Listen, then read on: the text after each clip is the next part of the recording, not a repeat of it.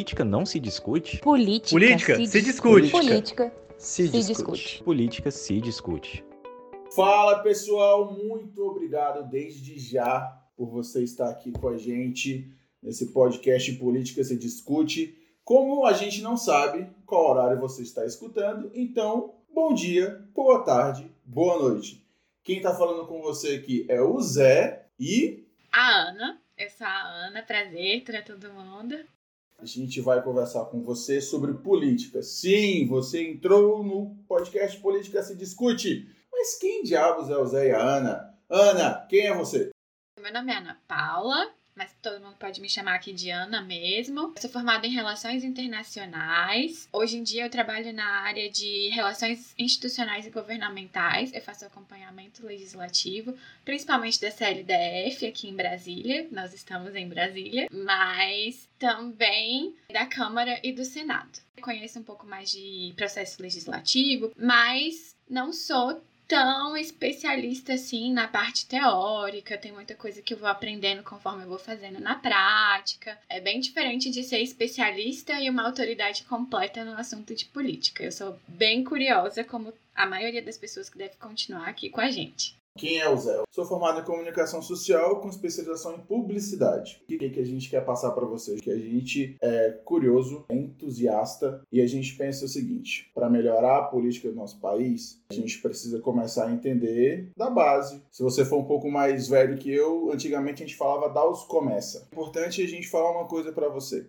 Igual a Ana falou, ela trabalha na área, ela tem conhecimento, mas ela não quer aqui se colocar como especialista. Evidentemente que eu também não sou especialista. A nossa ideia aqui é explicar a política. Volta e meia vai ter alguma opinião, porque é quase impossível em alguns assuntos, mas não é a intenção. Aqui a gente quer discutir política no sentido da estrutura, do entendimento. E discutir a política de uma forma mais técnica, porque a gente tem visto muito hoje em dia essa discussão mais em formato de torcida. E aí, aqui, a gente vai dar esse passo a passo e conhecer junto esse processo de como elevar esse debate, sair dessa torcida, dessa coisa apaixonada. A gente precisa sair um pouco disso, olhar as coisas um pouco de fora e enxergar o todo, porque enxergando o todo, a população inteira se beneficia. Só a gente vai sair ganhando porque se a gente entende o que está acontecendo, a gente tem capacidade de chegar para o político que a gente elegeu e cobrar. O que a gente acredita aqui é que para você poder começar a entender de fato e fiscalizar, você precisa sair de algum ponto e não tem milagre. Não adianta você querer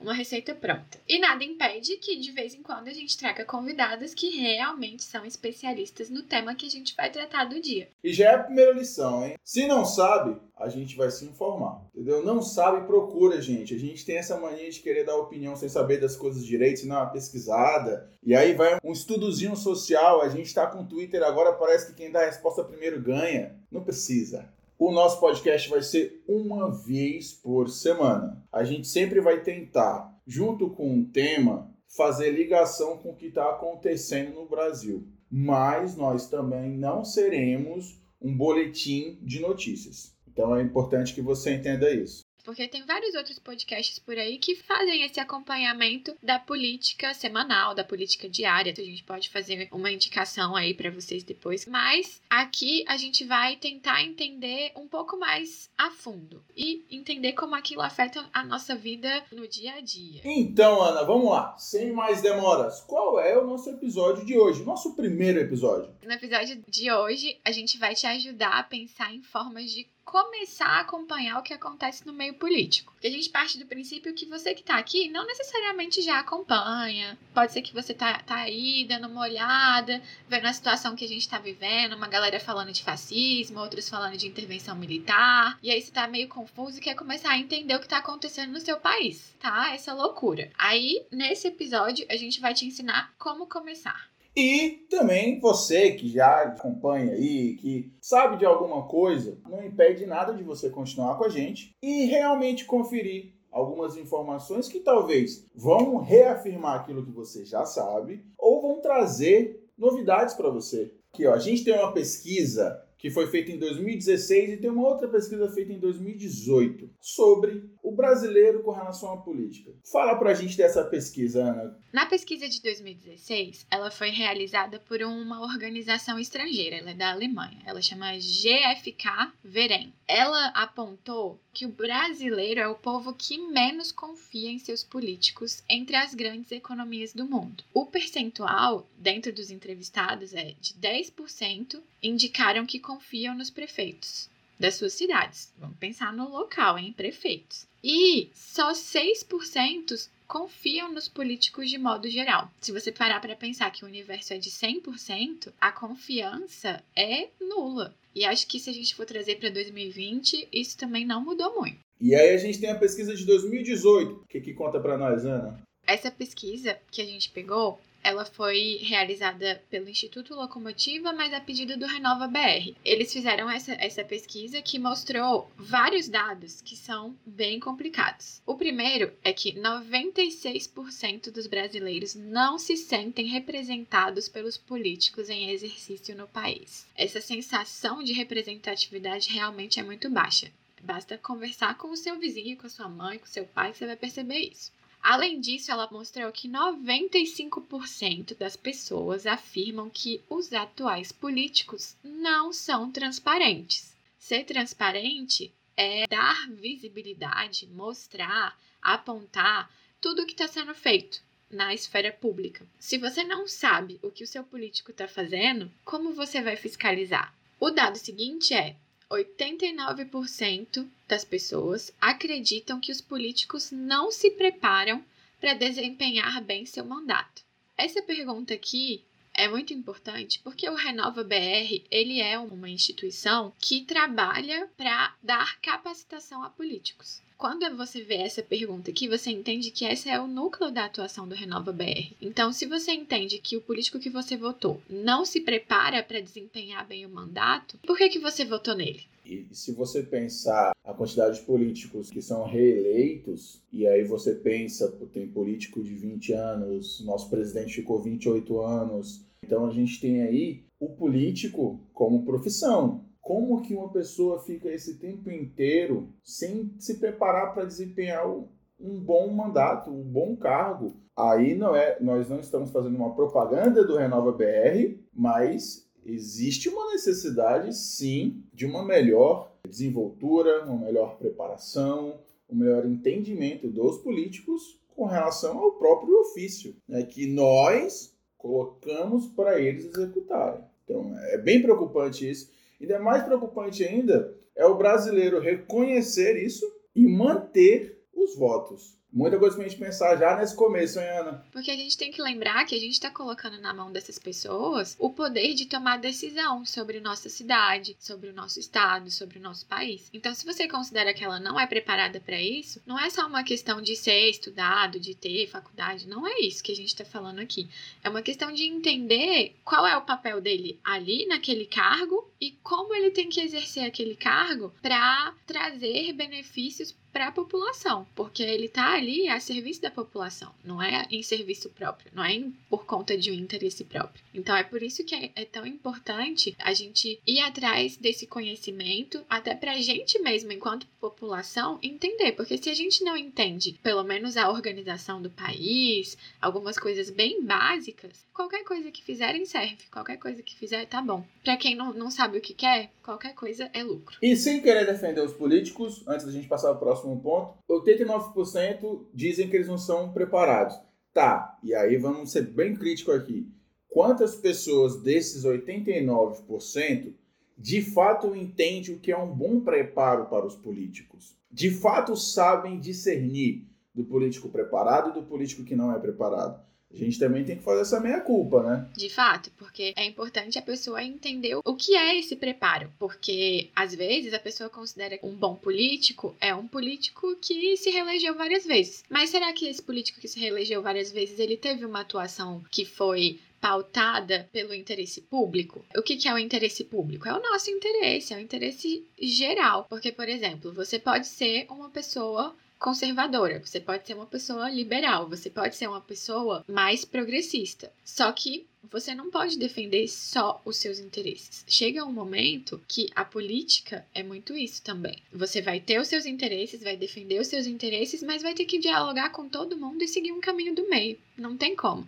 Não é, ah, eu, eu voto naquela pessoa porque ela defende 100% dos meus interesses e ela só faz o que eu quero. Mas só tem você na população? Só tem você no país? Não. Então, a gente precisa de pessoas que estejam aptas a dialogar. Então vamos lá. O que é política? Essa é uma pergunta que a gente já tem que começar com ela. A gente vai mostrar aqui alguns conceitos. Ah, a polícia é complicada demais. Não, não, não, não, não. A gente vai organizar isso para você ver que esse complicado demais, na verdade, é possível de você entender e ver a aplicação dele no seu dia a dia. Vamos lá, Ana. O que, que o Frank Billy falou pra gente? A primeira coisa que a gente tem que pensar antes de falar o conceito dele é que a política, ela não, é, não tem um conceito dado assim que vai te dizer e você vai ter uma iluminação e vai entender 100%. Mas dá pra gente partir de alguns pressupostos que o, o Frank Billy falou pra gente. A primeira coisa é que para alguns cidadãos é aquela coisa bem remota e é ligeiramente escandalosa. Sempre tem algum escândalo de corrupção, alguma coisa assim. E ela é praticada por pessoas que não merecem respeito nem confiança e eles debatem assuntos que o cidadão, que eu aqui como cidadã, não entendo. Eu tenho certeza que muita gente vai se identificar com isso. Você não confia no político, é uma coisa que você não entende muito bem o que é, e as pessoas que praticam a política não merecem a sua confiança. É um negócio que acho que quase 100% da galera vai se encaixar aqui nesse conceito. E uma coisa que é interessante, é algo remoto, ou seja, a pessoa se distancia do assunto. Como muita gente acredita que a política, ah, não vou discutir política, política não me interessa, política não me afeta é, política não adianta, o cidadão se distancia, né? Política vira uma coisa para os outros. Ele começa a quase negar os efeitos e consequências que essa discussão escandalosa ou que o debate é, de pessoas que não entendem o, o, quanto afeta no dia a dia dele, né? E uma coisa que a gente tem que pensar também é que a política não é só aquela coisa longínqua, difícil da gente pensar. Porque tampar o buraco aqui na frente da sua rua é política. É preciso recurso, é preciso conversar com as pessoas. Até tampar o buraco da rua é política. Segundo ponto: em governos autoritários, a política se reduz aos feitos e palavras do governo. Nesse daí, é uma coisa muito simples que dá pra gente pensar é que quando a gente tá num governo que a gente não tem liberdade nenhuma, que o que vale é o que o nosso presidente, o nosso, o nosso líder supremo, vamos colocar assim, fala, então a política passa a ser o que ele define que é política. Não só a política, como qualquer coisa. Tudo o que é importante passa a ser o que aquela pessoa define. É cultura, o que você vai falar, qualquer coisa. Então é, é um desprendimento maior ainda, né? É, aí o, o cidadão está completamente descolado do exercício da política, do dia a dia da política, porque ele só, ele só aceita, ele só pode fazer aquilo que é determinado. Ele não pode fazer nada além disso. E é isso. E aí a gente tem um contraste que é em democracias, a política é quase uma arena onde, para determinar os assuntos do Estado, as pessoas se digladiam diariamente. Aí na, na, democracia você tem os espaços onde a política é debatida, e aí é como você vê aqui no Brasil o Congresso, tem a, a Câmara dos Deputados, tem o Senado, tem a Assembleia Legislativa do Estado, tem a Câmara Municipal. Ali basicamente tem os políticos que estão ali para debater assuntos que são de interesse da população, dependendo do espectro ideológico, do pensamento, da linha que ele defende, ele vai entrar em conflito com outros. E é normal haver esse conflito. Ele é saudável. O pulo do gato é, a partir desse conflito, a gente precisa chegar num caminho do meio. E já é a segunda vez que eu falo isso hoje, hein? A gente não tem como construir política sem tentar unificar esses interesses diversos esses pensamentos, essas formas de enxergar o mundo que são diferentes uma das outras. Não adianta você tentar fazer com que a sua verdade prevaleça. Isso não existe na política. Porque política se discute.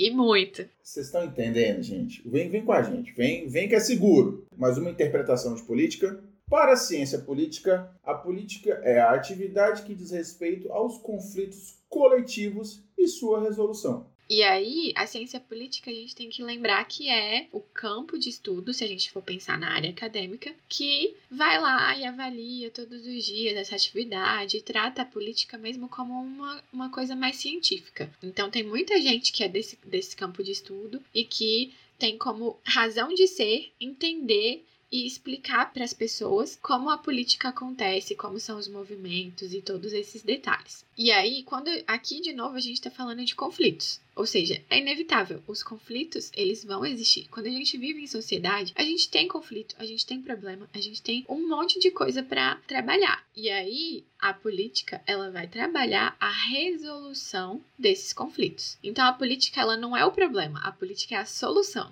Gente, olha só. Vamos aqui um, um, uma filosofia rápida. Na palavra, na palavra conflito. Quando você entra em conflito com uma pessoa, significa que vocês dois estão colocando ações na mesa, discussões na mesa, pontos na mesa, para que, igual a Ana já falou, e eu vou repetir, vocês juntos consigam organizar um caminho do meio. É importante entender que conflito são duas, duas ideias, duas questões que vão se tornar em algo melhorado, organizado, pacífico, o que é diferente de confronto. Confronto é quando você quer apagar o outro. Confronto é quando você quer negar completamente a ideia do outro. Entenda a diferença. E quando a gente, por exemplo, fala em conflito político, é justamente duas pessoas conversando. São duas pessoas discutindo. Só que nenhuma das duas quer apagar a outra, quer vencer. Esse conflito é as duas se juntando para que algo melhor aconteça. E esse algo melhor é algo que vai ser bom para a sociedade como um todo, não só para indivíduos específicos. Ou, se não for para a sociedade como um todo, para o grupo que vai se beneficiar daquele tema que está sendo debatido, porque tem coisas que realmente não afetam o Brasil inteiro, ainda mais num país com o tamanho do nosso. Tem coisas que vão afetar a população da região Nordeste, tem coisas que vão afetar a população que é LGBTQ coisas que vão afetar especificamente a população negra. Então, assim, a gente tem que levar isso em consideração também. Então, gente, vocês viram aqui quatro conceitos, quatro formas de enxergar a política. De onde a gente tirou isso? A gente vai dizer, a Ana vai dizer para vocês. A questão que a gente quer colocar é o seguinte: ela vai dizer do livro e do autor. Não estamos dizendo que você vai ter que ler esse livro para entender tudo. Não, não, não, não. É por isso que a gente tirou do livro trouxe aqui de uma forma resumida para que você entenda. Se você quiser ler, a gente vai te dar o título. Mas não é essa a nossa intenção aqui. Vamos lá, Ana. Conta pra gente aí isso tudo. Ah, isso aí. E também para vocês não acharem que a gente tirou esses conceitos da nossa cabeça, né? Porque, como a gente já falou, a gente não é especialista. A gente precisa ir atrás de quem realmente entende do assunto. E essas pessoas aqui, o Frank Billy e o Octaciano Nogueira, entendem das coisas. O Octaciano Nogueira, que eu acabei de falar, ele tem uma coleção chamada Ciência Política. Ela foi feita pela Gráfica do Senado. Dentro dessa coleção tem cinco livros e um deles se chama Vocabulário de Política. Nesse livro, ele traz vários conceitos, os mais diversos, tem conceito para tudo que é gosto, inclusive o conceito de comunismo. Quando ele, ele vai colocando os conceitos, ele sempre traz algum autor diferente, que é mais consagrado no tema, tipo Frank Billy, e ele coloca o ponto de vista dele também. Então, esses quatro, essas quatro visões que a gente deu foram pensadas pelo Frank Billy. Mas o Octaciano Nogueira, ele vê coloca no textinho dele aqui, que ele vê isso como um pouco caricato demais e que às vezes é um pouco difícil para o cidadão comum, que não está ligado a esses temas, entender exatamente o que é isso. Então ele deu uma simplificada. E aí ele colocou que o conceito de política pode ser entendido como a necessidade de tomar decisões. Então, se você for parar para pensar e você quiser pensar na política de uma forma muito simplificada, que não quer dizer que você vai trazer toda a verdade ali nesse, nessa simplificação, você pode pensar que ela é a necessidade de tomar decisões, como definiu o Octaciano Nogueira. E a ideia dessa tomada de decisão é muito boa, porque o que, que você está fazendo todo dia dentro da sua casa? Tomando decisões. O que que cada político, cada deputado, cada senador, cada administrador, cada prefeito, cada pessoa envolvida com a política está fazendo nas mais diversas casas legislativas, no o presidente, no poder executivo, os próprios juízes no judiciário, o que, que eles estão fazendo todos os dias, a todo momento? Tomando decisões. E é por isso que tudo é política. a gente toma decisão o tempo inteiro. E as decisões que a gente toma, mesmo que a gente não faça parte do sistema político, elas têm importância. E elas têm um peso que muitas vezes é político. Vou dar um exemplo muito simples. Nas últimas semanas saiu aquele jogo The Last of Us. É esse, né? Isso, The Last of Us 2. Exatamente. Eu não sou muito do, do mundo dos jogos, mas meu marido é e ele tá fissurado vendo todas as gameplays desse jogo. Ele tava comentando comigo que a crítica colocou esse jogo como um dos melhores jogos de todos os tempos. Acho que a nota que deram, a crítica deu para esse jogo é 9.7, 9.8.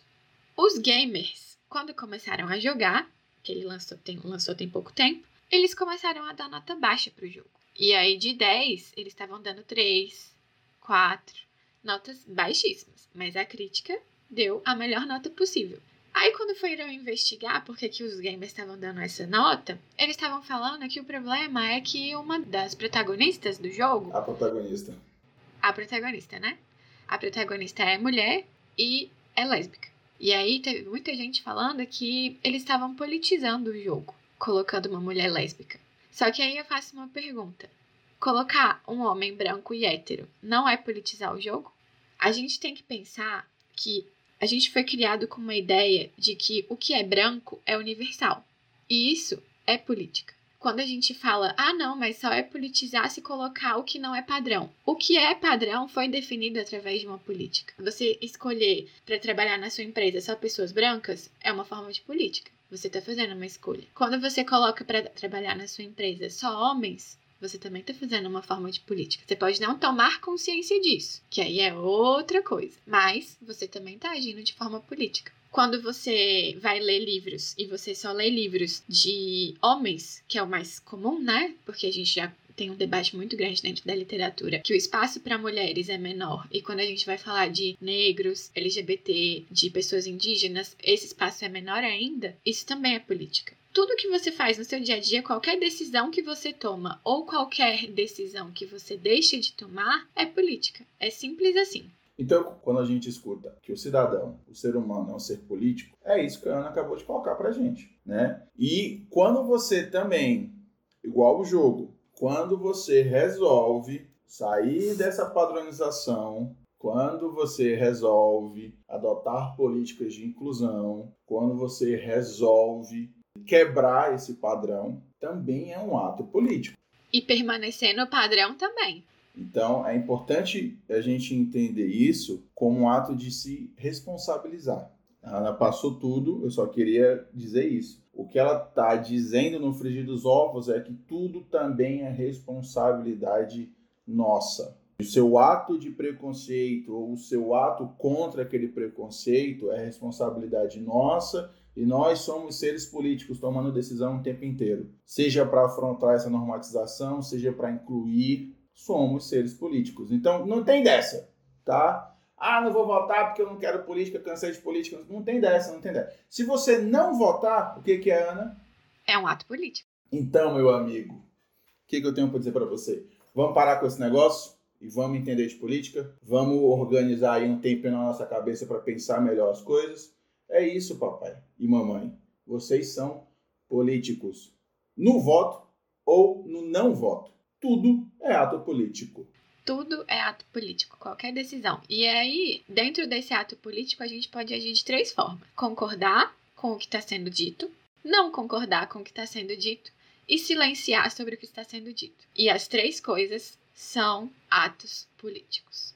Então, meu querido, o negócio é o seguinte: nasceu no planeta azul chamado Terra, pimba, é político. Suas decisões são políticas. Você não é um político eleito, mas você toma decisões políticas o tempo inteiro. Então, ó, vamos parar com esse negócio de eu não quero saber de política, não quero isso, não quero aquilo. Você vai saber de política, sim. E o primeiro passo para a gente melhorar o nosso voto, para a gente desmistificar a política, desdemonizar a política, é entender como é que o Brasil funciona. Boa, mas antes de contar isso para vocês, é, eu vou, vou falar uma coisa que é importante.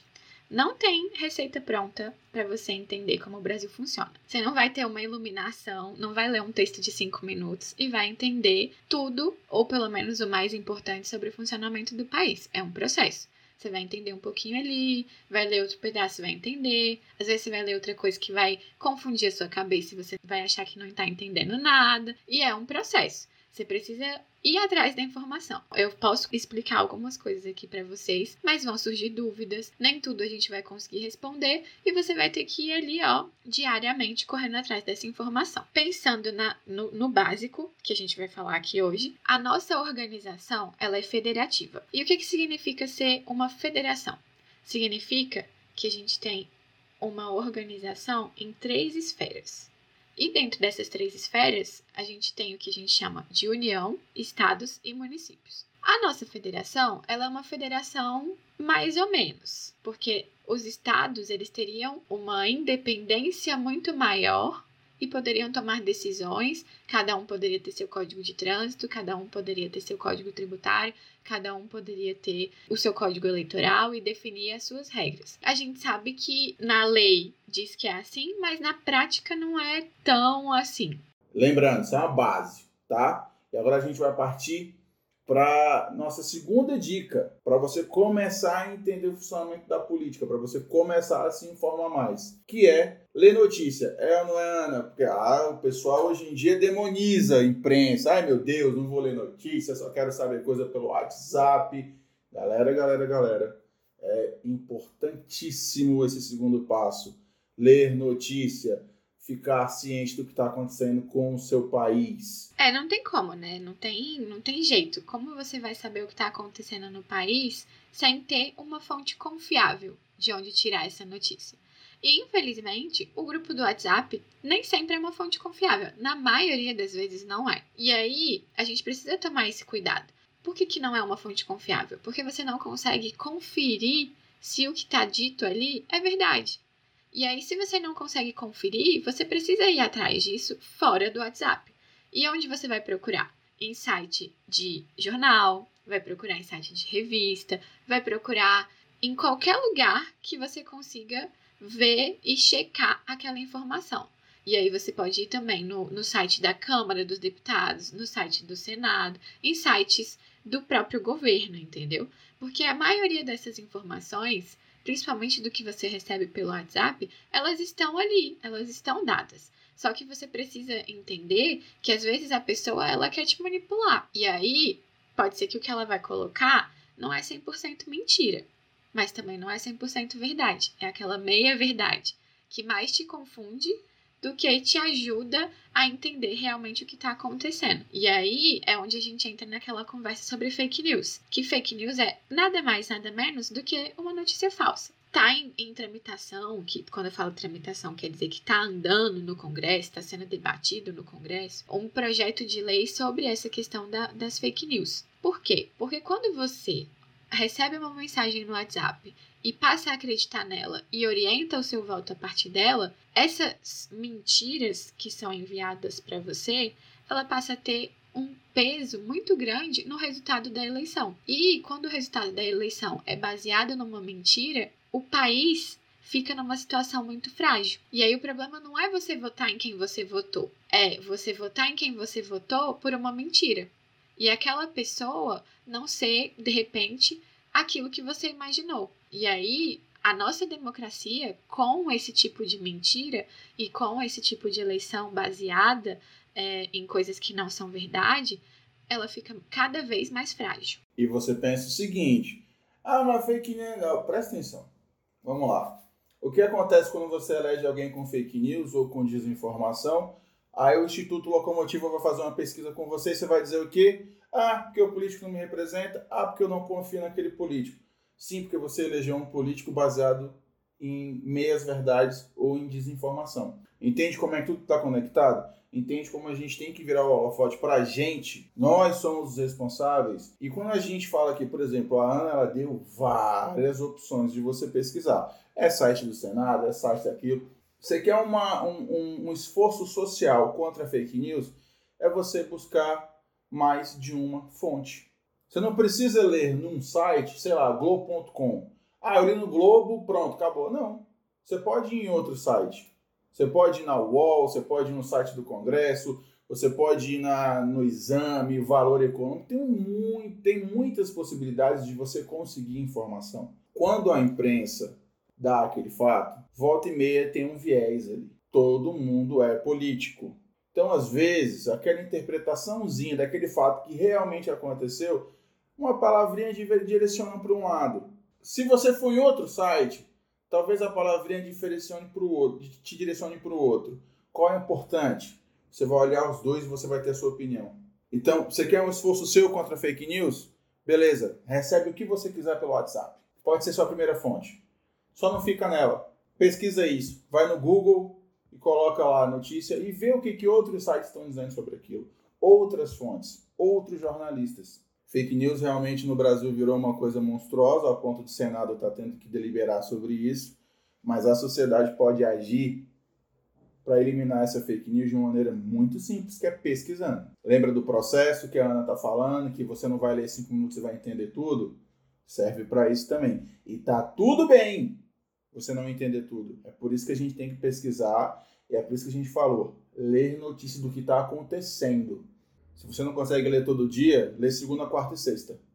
Você tem que se informar de alguma maneira, né, contra fake news tem que estabelecer uma rotina, não tem como. E essa questão das fake news é muito importante, porque a gente vê muita gente falando que não confia na imprensa. Por um lado, isso é bom, não pode confiar 100% na imprensa mesmo. Não pode ler um jornal e achar que tudo que eles estão falando ali é a verdade absoluta. Não existe verdade absoluta. Não existe. Não coloquem isso na mente de vocês. Justamente por isso que o Zé falou. Todo mundo é, de certa forma, parcial. Mesmo a imprensa, que a gente fala, ah, a imprensa tem que ser imparcial. É impossível ser imparcial. Quando as pessoas falam que não confiam na imprensa, elas precisam tomar o cuidado para, a partir de uma pesquisa feita em um site como o Globo ir lá e pesquisar em outro, porque não existe democracia sem imprensa. Não adianta demonizar a imprensa e falar que nada que eles colocam lá, naquele mundo de jornal que tem, naquele mundo de informação, serve, porque serve sim. A gente tem que olhar, a gente tem que analisar, a gente tem que ver e tentar separar o que é opinião do que é informação. Às vezes as pessoas leem uma coluna de jornal escrita por alguma pessoa, como por exemplo, essa semana saiu a coluna da Gabriela Prioli na Folha. A primeira vez que ela publicou nessa coluna da Folha. O que tá ali não necessariamente é um fato, não necessariamente é a opinião do jornal, é a opinião dela. Colunas todas foram feitas para mostrar a opinião de quem está escrevendo. Você precisa ir além, tem que sair dessa parte de colunas, tem que olhar a parte geral do jornal, e não só de um jornal, de vários jornais. Tem que assistir vários jornais, porque eu vejo muita gente falando também, ah, é, isso a Globo não mostra. Aí quando você vai assistir, o jornal tá mostrando exatamente o que a pessoa disse que não passou no jornal. Então você sabe que a pessoa não assistiu. E aí é onde a gente precisa avaliar que a gente está fazendo a nossa opinião baseada na opinião de outra pessoa. Porque, ah, o fulano disse que a Globo não mostra, então para mim não mostrou. E a gente tem que tomar muito cuidado com isso. Porque às vezes a pessoa que espalhou aquela notícia, ela tem um interesse político. Exatamente. E aí você tá reproduzindo, reproduzindo, reproduzindo, sem ir lá checar se realmente aconteceu daquela forma como a pessoa diz, e aí você está servindo a o interesse dessa pessoa. E é preciso tomar cuidado. E, gente, vamos dar um, um, mais um exemplo real, Ana, aqui do dia a dia das pessoas para Vamos ilustrar aqui. Por exemplo, quantas vezes na sua vida política, seja desde 2000, seja desde os anos 90, não importa, as pessoas demonizando a imprensa, seja de que lado for. Antes a gente tinha um, um governo mais esquerda, agora nós temos um governo mais direita. Qual é aí o conjunto dessas coisas, meu querido? Você não acha que, preste atenção, uma população mais é, informada, ela cobra melhor. A fake news é justamente para você cobrar menos ou para você não cobrar. A imprensa ela serve para isso. Então, quanto mais você entender, quanto mais você pesquisar, quanto mais lugares você tiver de opções para, primeiro, entender o fato. Você precisa entender o fato, o que aconteceu. E depois você de algum jornalista que você gosta da opinião dele, que você concorda. E é importante você também ler daquele cara que você discorda. Então você pode primeiro obedecer o fato, ou seja, ir atrás do fato. O que aconteceu? Presidente X fez isso, senador X fez aquilo. Esse é o fato, a ação.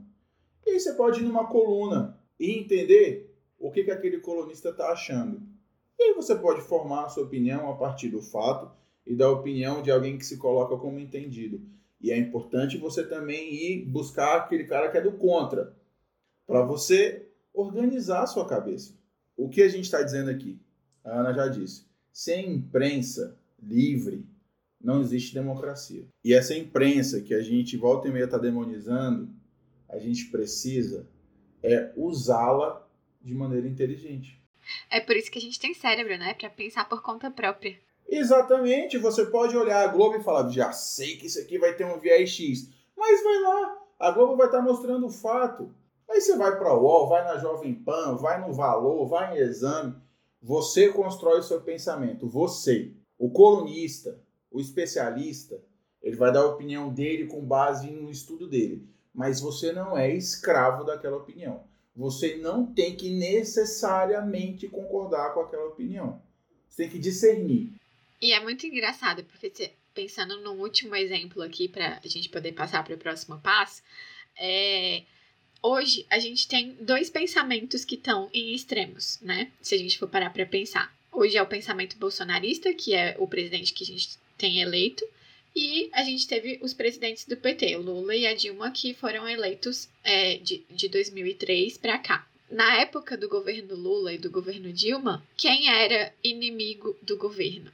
A Globo e a Folha. E hoje, quem é inimigo do governo Bolsonaro, a Globo e a Folha. Óbvio que cada um desses tem os interesses e realmente eles fazem coisas, tem aquela contribuição que a, a Globo deu pro impeachment, porque até o que se escolhe noticiar em um jornal pode interferir na estabilidade de um presidente hoje em dia, isso é um fato. Mas mesmo com governos com pensamentos extremamente opostos, os veículos que são os demonizados são os mesmos. Então, o que está acontecendo? Será que o problema é realmente só o veículo? A gente tem que parar para pensar, não tem como fugir deles, entendeu?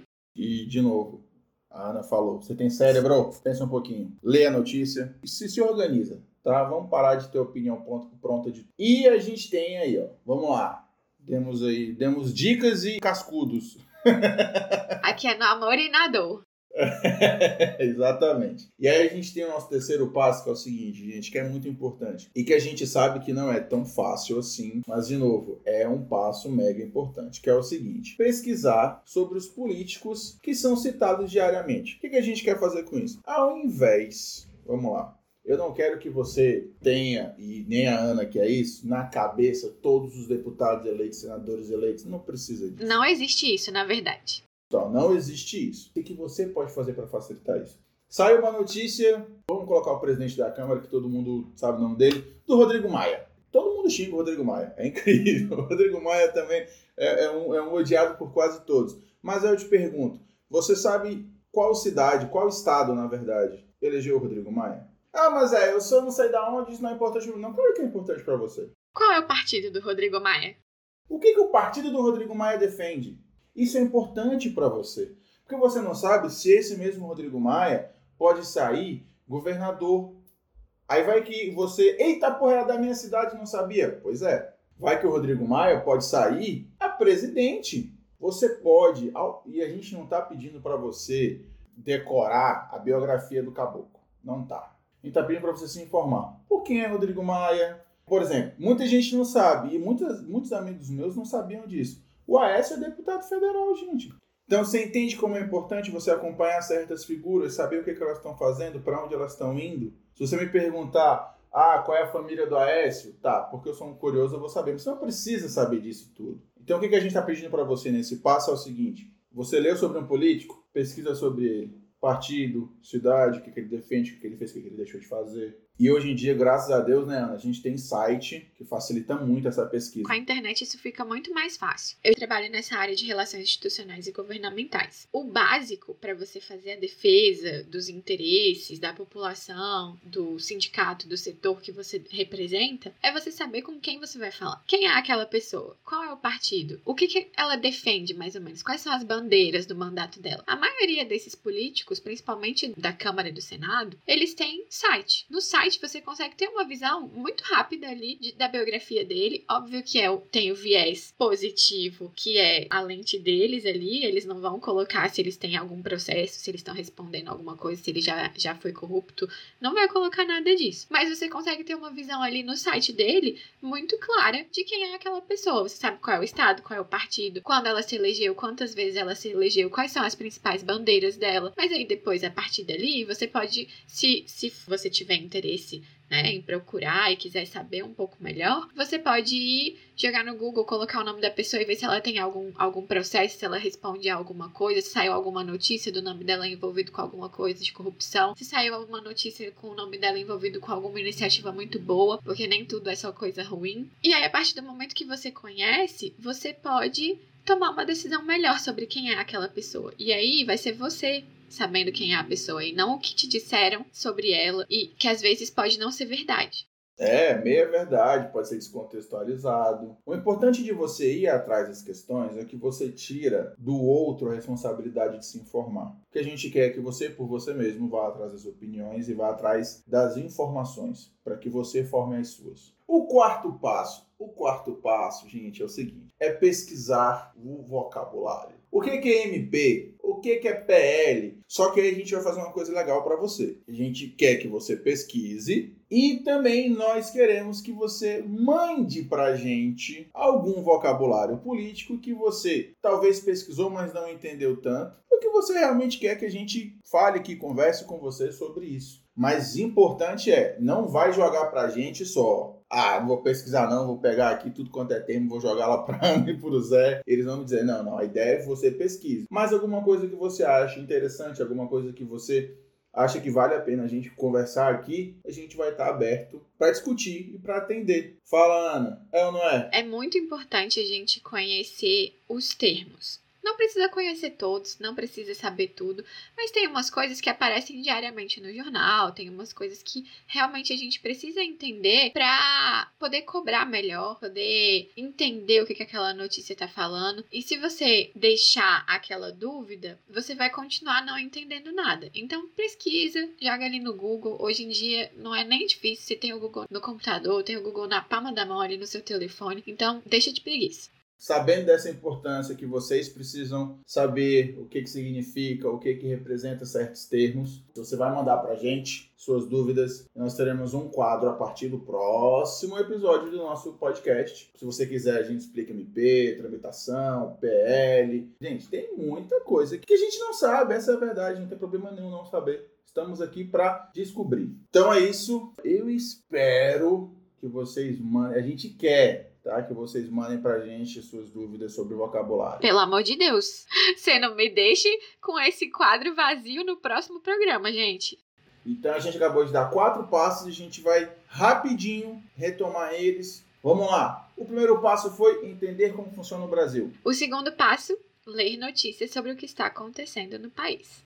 O terceiro passo foi pesquisar sobre os políticos que são citados diariamente. E o quarto passo, pesquisar o vocabulário. Porque, resumindo, gente, parecem passos fáceis, mas todos eles demandam um esforço. Não tem como, se você quer entender, se você quer participar ativamente da política, não tem moleza. Você quer moleza, você vai sentar no pudim. Para entender de política, tem que se esforçar.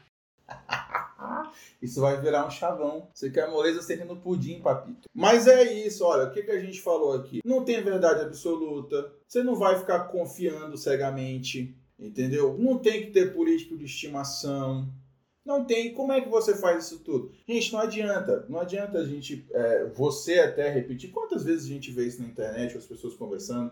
Ah, porque não pode isso, não pode aquilo. Você tem que pesquisar. E se você pesquisa, e se você já fala assim, ah, gente, eu já faço isso tudo, então você vai pegar esse podcast e enviar para seu amigo que não pesquisa. Sabe aquele seu amigo que você vive reclamando que não sabe de política e que só fala coisa errada? Então você vai lá e vai mandar esse podcast para ele. E se você já pesquisa, pesquise mais um pouco. Nunca é demais. Eu e a Ana, para fazer esse, esse, esse primeiro episódio, a gente discutiu. A gente discutiu, a gente fez aqui, ó, conflitou. Duas horas de debate. Para saber o que, é que precisava entrar. A responsabilidade é nossa. Nós elegemos os caras. Nós elegemos os políticos. Por exemplo, é nossa responsabilidade social a pouca representatividade feminina na política. A gente quer mudar isso? Vamos votar em mulher. Ah, Zé, mas eu vou votar em todas as mulheres? Não. Apesar de você, que eu sei, muitos de nós, nós votamos em qualquer cara durante muito tempo, que a gente não pesquisou, agora a gente quer que você pesquise não somente os homens, mas também as mulheres. E por que não votar nas mulheres? Tem muita gente aí, a Ana também sabe, que vota por indicação, vota porque alguém votou. É isso, gente. A gente quer mudar as coisas, nós somos responsáveis pela mudança. É, e dentro da, da, do campo da ciência política que a gente comentou, tem estudos que comprovam que a decisão do voto ela é tomada dois a três dias antes da eleição. Ou seja, não é porque a pessoa estava pesquisando, é porque ela largou de mão e foi decidir na, ali, ó, na cara do gol, porque não tinha mais jeito. Se a gente melhora a representação feminina, se a gente melhora a representação dos pretos, se a gente melhora a representação do LGBT, se a gente melhora a representação da nossa sociedade, automaticamente teremos uma sociedade melhor. Teremos teremos, teremos mais pessoas pensando sobre mais assuntos. E essas pessoas pensando sobre esses assuntos, elas podem trazer experiências delas e vão contribuir para esses assuntos, vão contribuir para esses acordos, entendeu? Esses conflitos vão sair melhores. Esse meio que a Ana fala ele vai sair melhorado, ele vai sair mais amplo, porque nós temos mais pessoas discutindo sobre mais questões. Essa é a importância primordial do que a gente chama de diversidade, de pluralidade. São várias cabeças e várias experiências e vários momentos conversando juntos. É isso que a gente quer.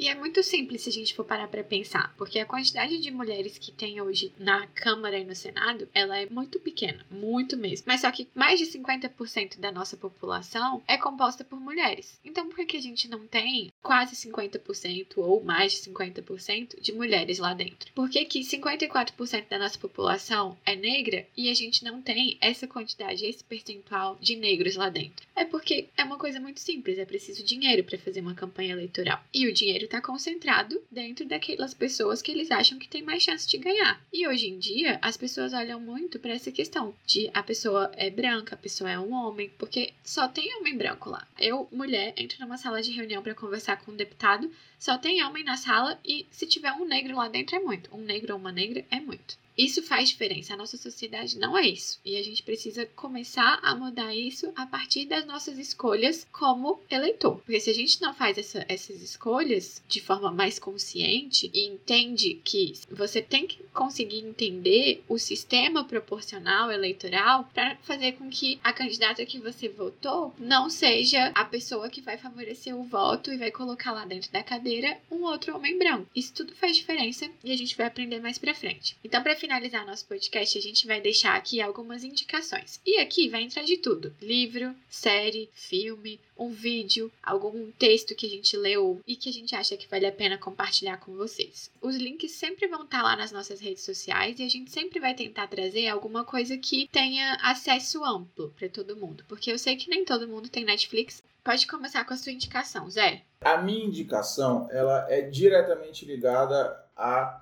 estrutura política no Brasil. Esse esse vídeo, ele é muito legal porque ele tem uma animaçãozinha explicando essa estrutura, a federação, deputados, senadores, entendeu? Então, essa é a minha indicação de vídeo. O vídeo é muito rápido, gente. Ele tem 4 minutos e 30 segundos.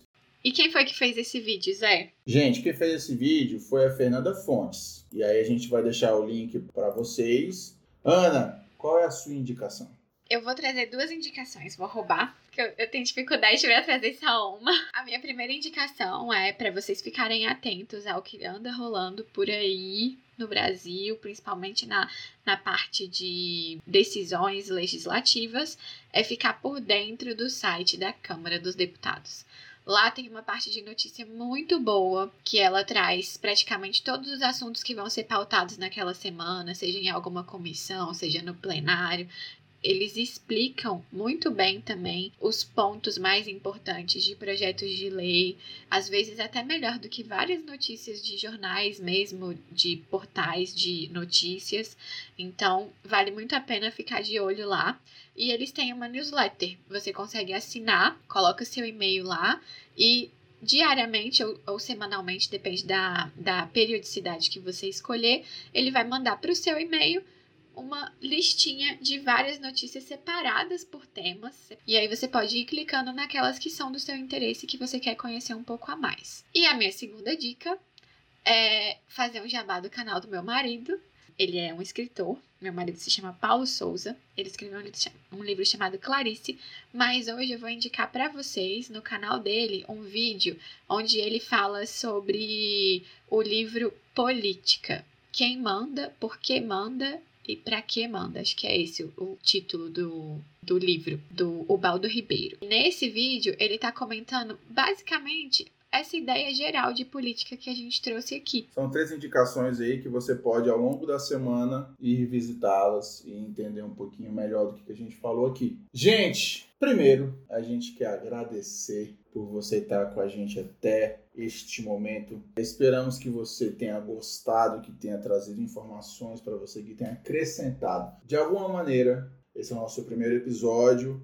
Saiba que segundo, terceiro, quarto, quinto são episódios que a gente vai sempre aprofundar um pouco mais sobre funcionamento, sobre o que é política. De novo, essa é a nossa intenção de contribuir com seu conhecimento político. Se você gostou, compartilhe com seus amigos. Passe para o máximo de pessoas que você acha que tem interesse em ouvir o que a gente compartilhou por aqui, porque eu acho que vale a pena. Se você não compartilha, a gente acaba tendo esse conhecimento muito fechado. E aqui, na verdade, a gente não acredita num círculozinho de pessoas que sabem mais ou sabem menos que outras. A gente gosta mesmo é que a informação seja compartilhada e passada adiante para o máximo de pessoas possíveis. Lembrando o nosso quadro do segundo programa, o vocabulário da política. Para que esse quadro aconteça, precisamos que você nos mande suas dúvidas e você vai poder mandar essas dúvidas pra gente através das nossas redes sociais. A gente aqui no Política se Discute temos duas redes sociais, o Twitter e o Instagram. Você pode mandar a dúvida por qualquer um deles. Para você achar a gente no Instagram, é só procurar arroba. E no Twitter, você vai procurar Discute Política. Infelizmente, a gente não conseguiu o mesmo arroba, mas é só você colocar lá que você vai encontrar a gente e pode mandar suas dúvidas que a gente vai ficar muito feliz de responder. E esse programa não acontece sem você aqui para ouvir a gente e sem você para mandar essas dúvidas pra gente. Afinal, se fosse só para eu e a Ana pesquisar sobre política, a gente ligava um pro outro. Queremos vocês com a gente. É isso. Se fosse para continuar só o Zé e a Ana, a gente não tinha feito podcast, né? A gente já faz isso diariamente. Então é isso, gente. Realmente muito obrigado. A gente agradece bastante. É um projeto que está saindo do forno e só vai continuar e só vai crescer com a contribuição de vocês. Muito obrigado.